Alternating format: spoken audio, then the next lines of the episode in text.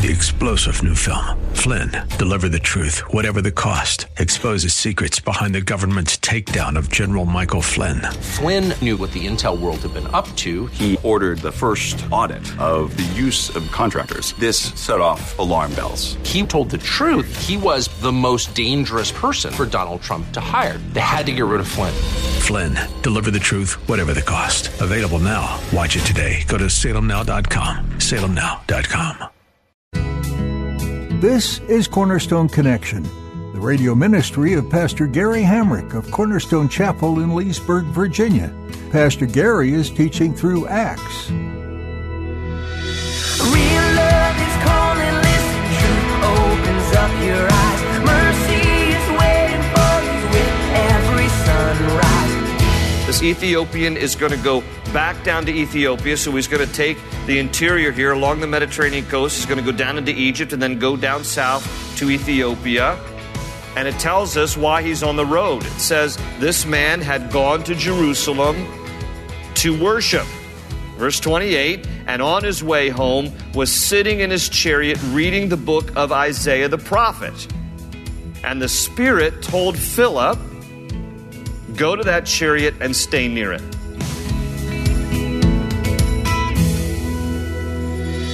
Are you in tune enough with the Spirit to know when God is telling you to wait or to go? Today, Pastor Gary will walk through Philip's encounter with the Ethiopian in Acts eight. Philip was faithfully following the Lord's leading because God had a plan for this man's life.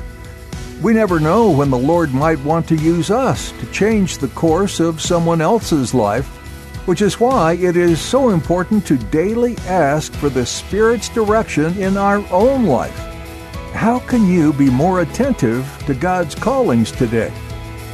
At the close of Pastor Gary's message today, I'll be sharing with you how you can get a copy of today's broadcast of Cornerstone Connection.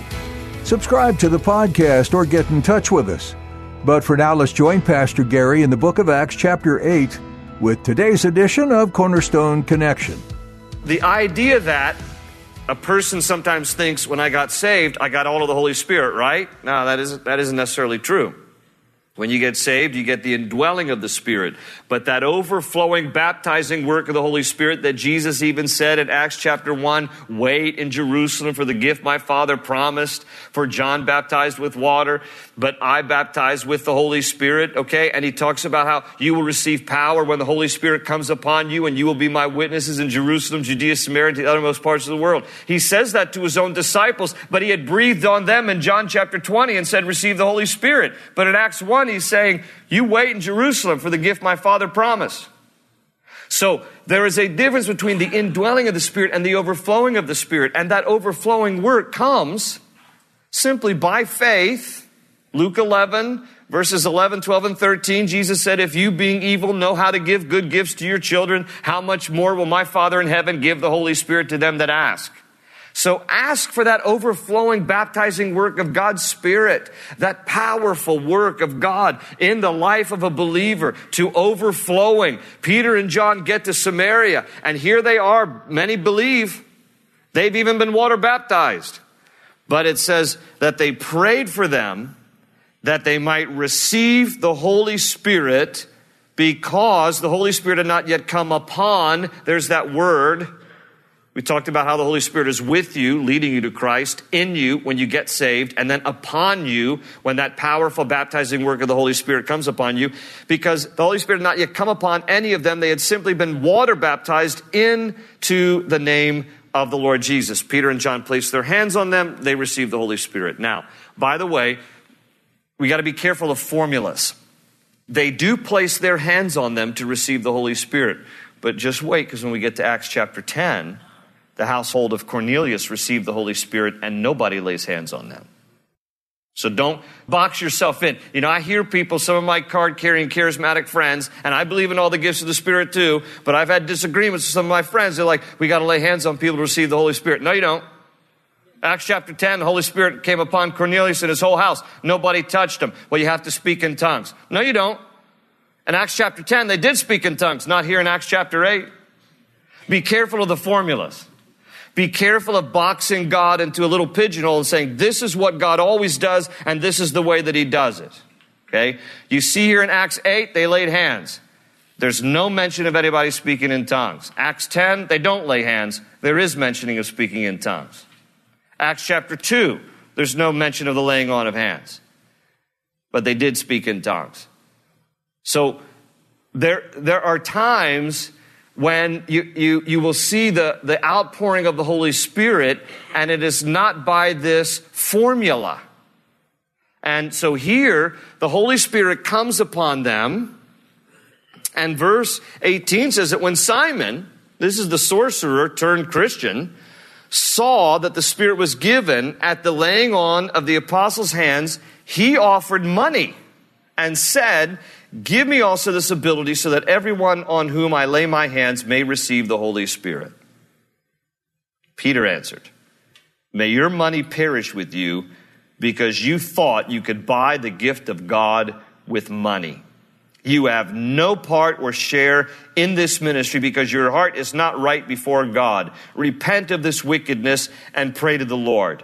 Perhaps he will forgive you for having such a thought in your heart. For I see that you were full of bitterness and captive to sin. Now, this is where it gets a little controversial because some will read this and say, Simon was never really a believer in the earlier verses when he heard the message preached through Philip, because right here he's saying something so evil. What was so evil about his request? He wanted to profit off of the giving of the Holy Spirit. He saw the power of the Holy Spirit, however that was manifest. And he wanted that power because he was a guy who was used to, to wowing the crowd with power. Only now he, he's, he sees that this is a, a power from God, whereas before he was operating under a different power. And so he offers to pay for it. Now, Peter, who no doubt has the gift of discernment, because we saw that back in chapter five when Ananias and Sapphira come and say, yeah, this is the total price we, we're bringing to you for the sale of our property. He's like, no, it's not. Boom, boom, Holy Spirit kills him, all right? Slain in the Spirit, literally, Acts five. But Peter, right there, he discerns with Ananias and Sapphira, and he's discerning here with Simon. You, you have evil intent.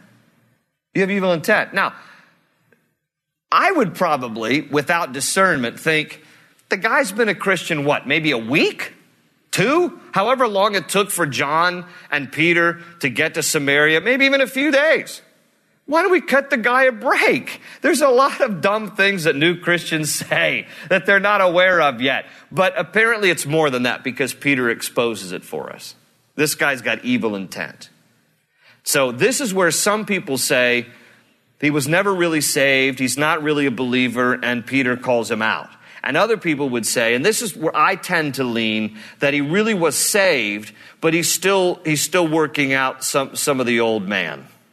Can anybody understand that? All right? You can be saved and still have to work on the old man or the old woman who tries to creep up every once in a while. It's called the flesh. The reason I give him the benefit of the doubt was because of what verse thirteen said. Simon himself believed and was baptized.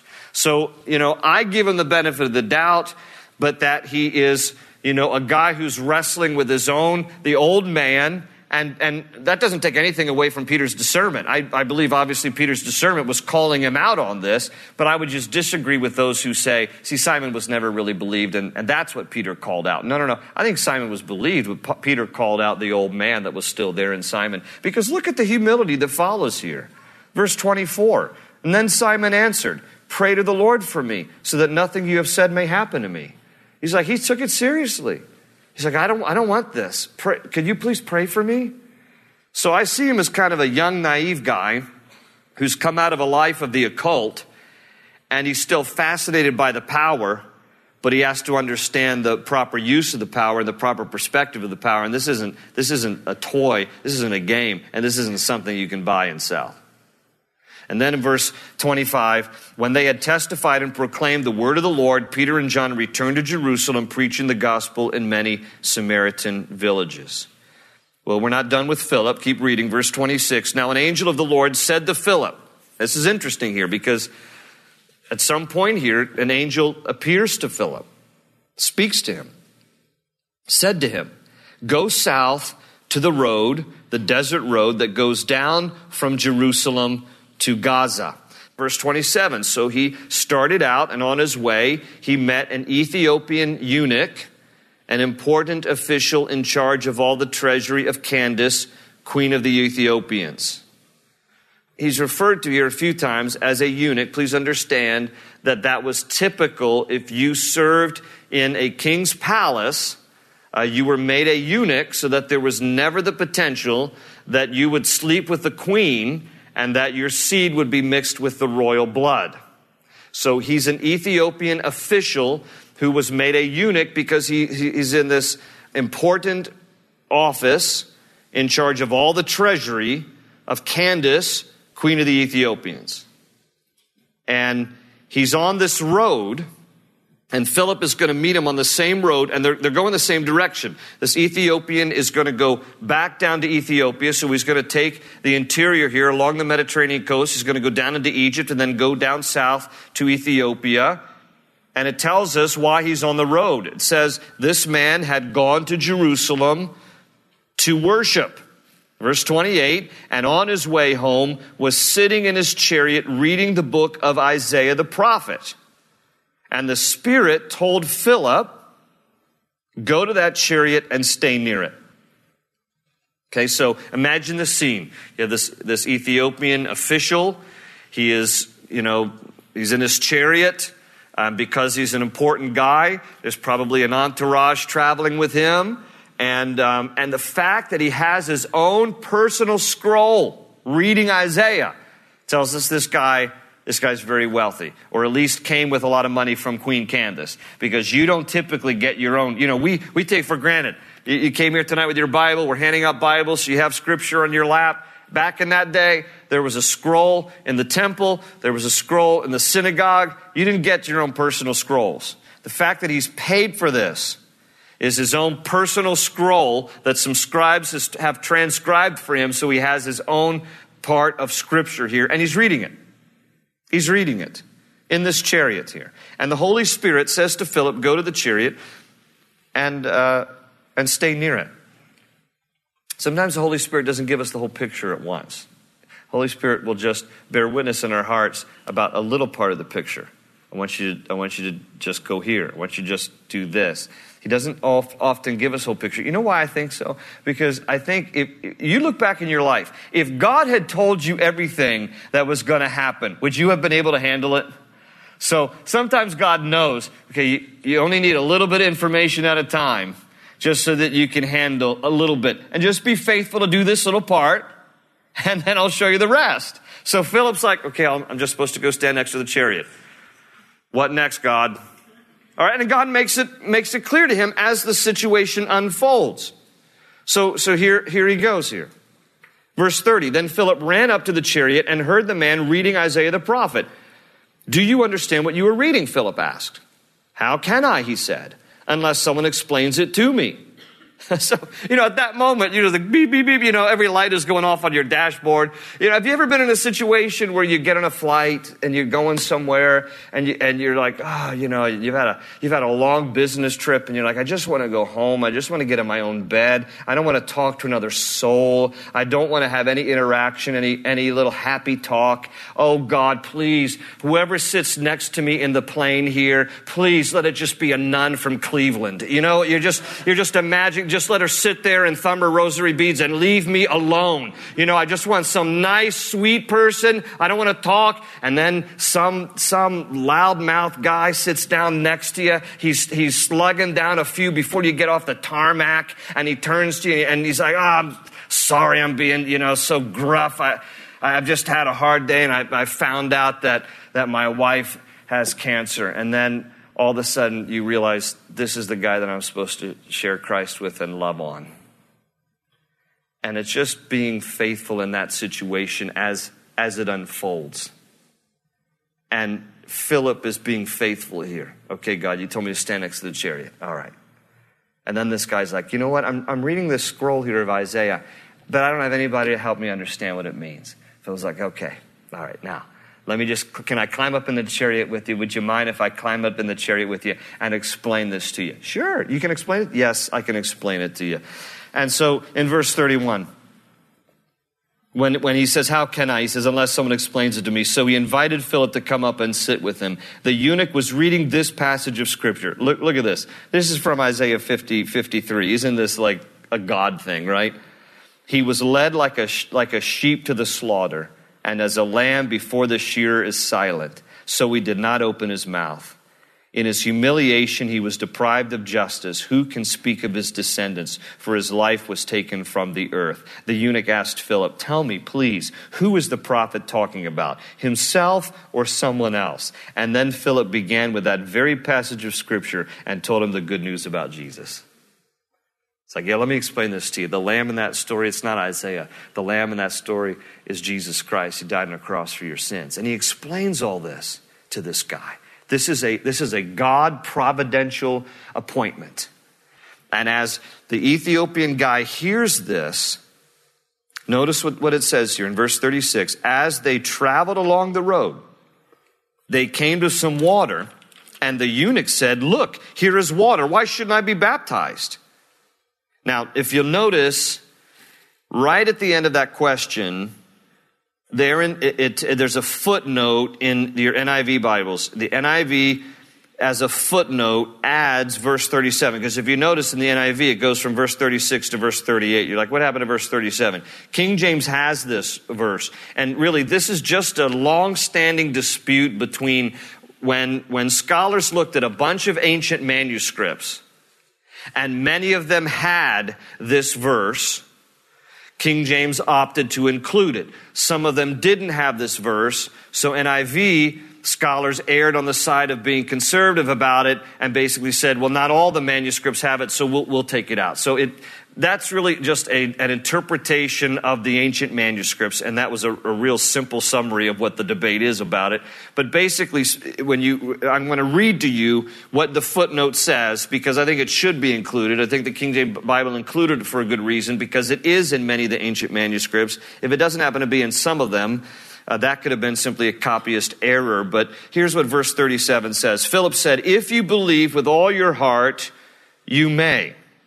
Because he said, why shouldn't I be baptized? Philip said, if you believe with all of your heart, you may. The eunuch answered, I believe that Jesus Christ is the Son of God. Now, it, does it really change anything from the story? Only in the sense that it, we can infer if he's going to be water baptized, he must have been a believer. But verse thirty-seven that is omitted, that King James has, tells us clearly he did receive Jesus Christ. Either way, we see that he's a believer here because he's going to get water baptized. And so verse thirty-eight, and he gave orders to stop the chariot, and then both Philip and the eunuch went down into the water. Notice that they went down into the water. Sorry to offend you Presbyterians, but that's why we actually practice immersion, because you have to look at different passages in the Bible. And, you know, we don't divide over things like this because it's not a salvation issue, right? But, you know, Presbyterians and, and the tradition I grew up in, Methodist, by and large, they, you would only get sprinkled. But when you look at passages like this and it talks about how they went down into the water, it's really more biblical evidence for immersion. Go down into the water. So that's why we practice immersion here, by the way. So they, they went down into the water, and Philip baptized him. And when they came up out of the water, the Spirit of the Lord suddenly took Philip away, and the eunuch did not see him again, but went on his way rejoicing. Philip, however, appeared at Azotus. That's the Greek name for Ashdod. It's a Philistine city there in the, in the Gaza area. And traveled about, preaching the gospel in all the towns until he reached Caesarea. What happened? What happened? This is kind of a freaky passage. This is like beam me up Scotty moment. This is what happened right there. When all of a sudden Philip is there, and the next moment he is just miraculously transported to another city. This is a very unusual, and really the only time we see it here in the Bible, but it happened. God just supernaturally transported him like that from one spot to the next.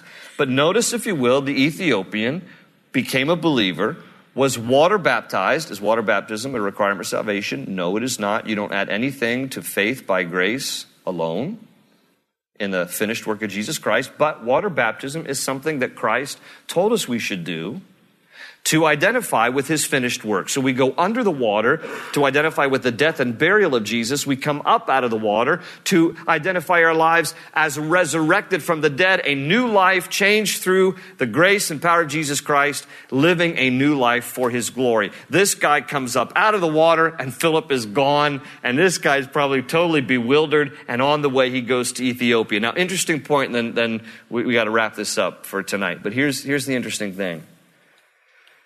There is a large Jewish population in Ethiopia that in nineteen ninety-one was rescued on this incredible secretive mission that was initiated by the United States under then President George H W Bush, who worked with the Israelis. And the Israelis are really the ones who ended up carrying it out. But, but this was part by the aid of the United States, where during the during the early nineties, late eighties, early nineties, there was strife and there was civil war, and rebels had taken over the leadership of Ethiopia. There's a large contingency of Ethiopian Jews that's in Ethiopia at the time that some believe was the direct result of this guy going back to Ethiopia, and people became proselytes to Judaism, but also believers in Jesus Christ. Now, there's, and, and it is historically called um, Beit Israel, that, that there's the house of Israel, there are Jews within Ethiopia. Some think that the Jewish population in Ethiopia was the result of the tribe of Dan that migrated there. Others think even before that, that when King Solomon slept with the Queen of Sheba, that her descendants, but I think Queen of Sheba was more Saudi Arabia. Here's what we do know. There was a large group of Ethiopians that in nineteen ninety-one, the Israeli government took all the seats out of thirty-five El Al Boeing seven forty-seven planes, along with Uh, several C one thirty uh, uh, military planes, took all the seats out of those planes, thirty-five in all, and made a secret mission to rescue Ethiopian Jews from Ethiopia, landed in Ethiopia, and with all the seats taken out of Boeing seven forty-sevens and C one thirties, they crammed in fourteen thousand Ethiopians. It, the mission was deemed Operation Solomon, to save these Ethiopians from civil war and strife when the rebels took over. And they transported, and still today on the record books, eleven twenty-two Ethiopians got on one plane, one Boeing seven forty-seven. But all total, more than fourteen thousand were rescued and transplanted back to Israel. Today, when you go to Israel, you can see Ethiopians wearing Israeli armies and um, and who are Jews who trace their lineage back to, if not this story, even before that. And the rescue mission was an incredible mission to bring Ethiopians back to their homeland. Um, this guy could have been part of the, that Jewish population in Ethiopia that uh, that began to grow as a result of his conversion and his belief in Christ. Um, I remember several years ago uh, when we were in Israel and I was doing baptisms for our group, there was this guy who came up to me and said, "Would you baptize me?" And he, and he was with some other people, but I guess they didn't have a pastor or something. And he was, I said, "Where are you from?" He said, "I'm from Ethiopia." I said, "Are you a believer?" He says, "I'm a believer in Jesus Christ. Yes, I just want to be baptized." So, so it, usually when people see me baptizing our crowd, people people also come to be baptized. So, you know, it's a wonderful thing to see. But I baptized this guy um, there at the end uh, at the end of the time that we were baptizing our group, and uh, just a wonderful thing to think about how this one guy and the influence that he had, perhaps for his whole nation, that even today we see the fruit of in Israel and beyond. Always an open ocean, jump in and you'll find the cornerstone's your connection, run towards your new life. That's all for today's edition of Cornerstone Connection. What are some things you've taken away from the messages here in Acts? Would you let us know? You can get in touch with us by sending an email to prayer at cornerstone chapel dot net. While you're sharing what you've learned, feel free to send us a prayer request so we can know how to be praying for our listeners. That email again is prayer at cornerstone chapel dot net. Our radio ministry is an outpouring of what's going on here at Cornerstone Chapel in Leesburg, Virginia. Pastor Gary teaches every Sunday at eight thirty, ten, and eleven forty-five a.m. We also meet at seven p.m. on Wednesdays. To learn more about who we are, go to cornerstone connection dot c c. We're so happy that you're part of our listening audience, and we'd be delighted to meet you and hear your faith journey. Like so many of the people mentioned in Acts, there's much transformation that happens in a person's heart when they seek to follow after God. We hope that's the case for you, too. All that to say, we hope you'll continue to tune in to these messages and keep growing as you dig into the book of Acts with us. We'll be right here, same time, same place, at Cornerstone Connection.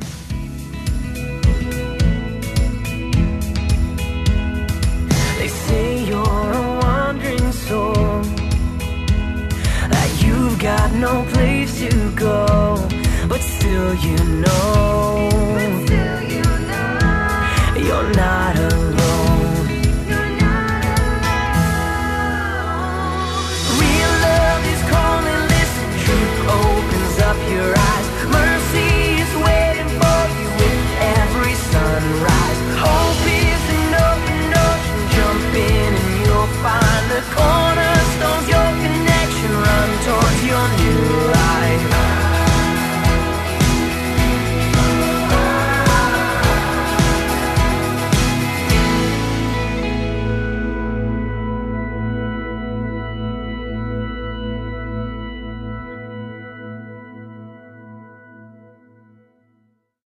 Three-star General Michael J. Flynn, head of the Pentagon Intelligence Agency, knew all the government's dirty secrets. He was one of the most respected generals in the military. Flynn knew what the intel world had been up to. He understood its funding. He ordered the first audit of the use of contractors. This set off alarm bells.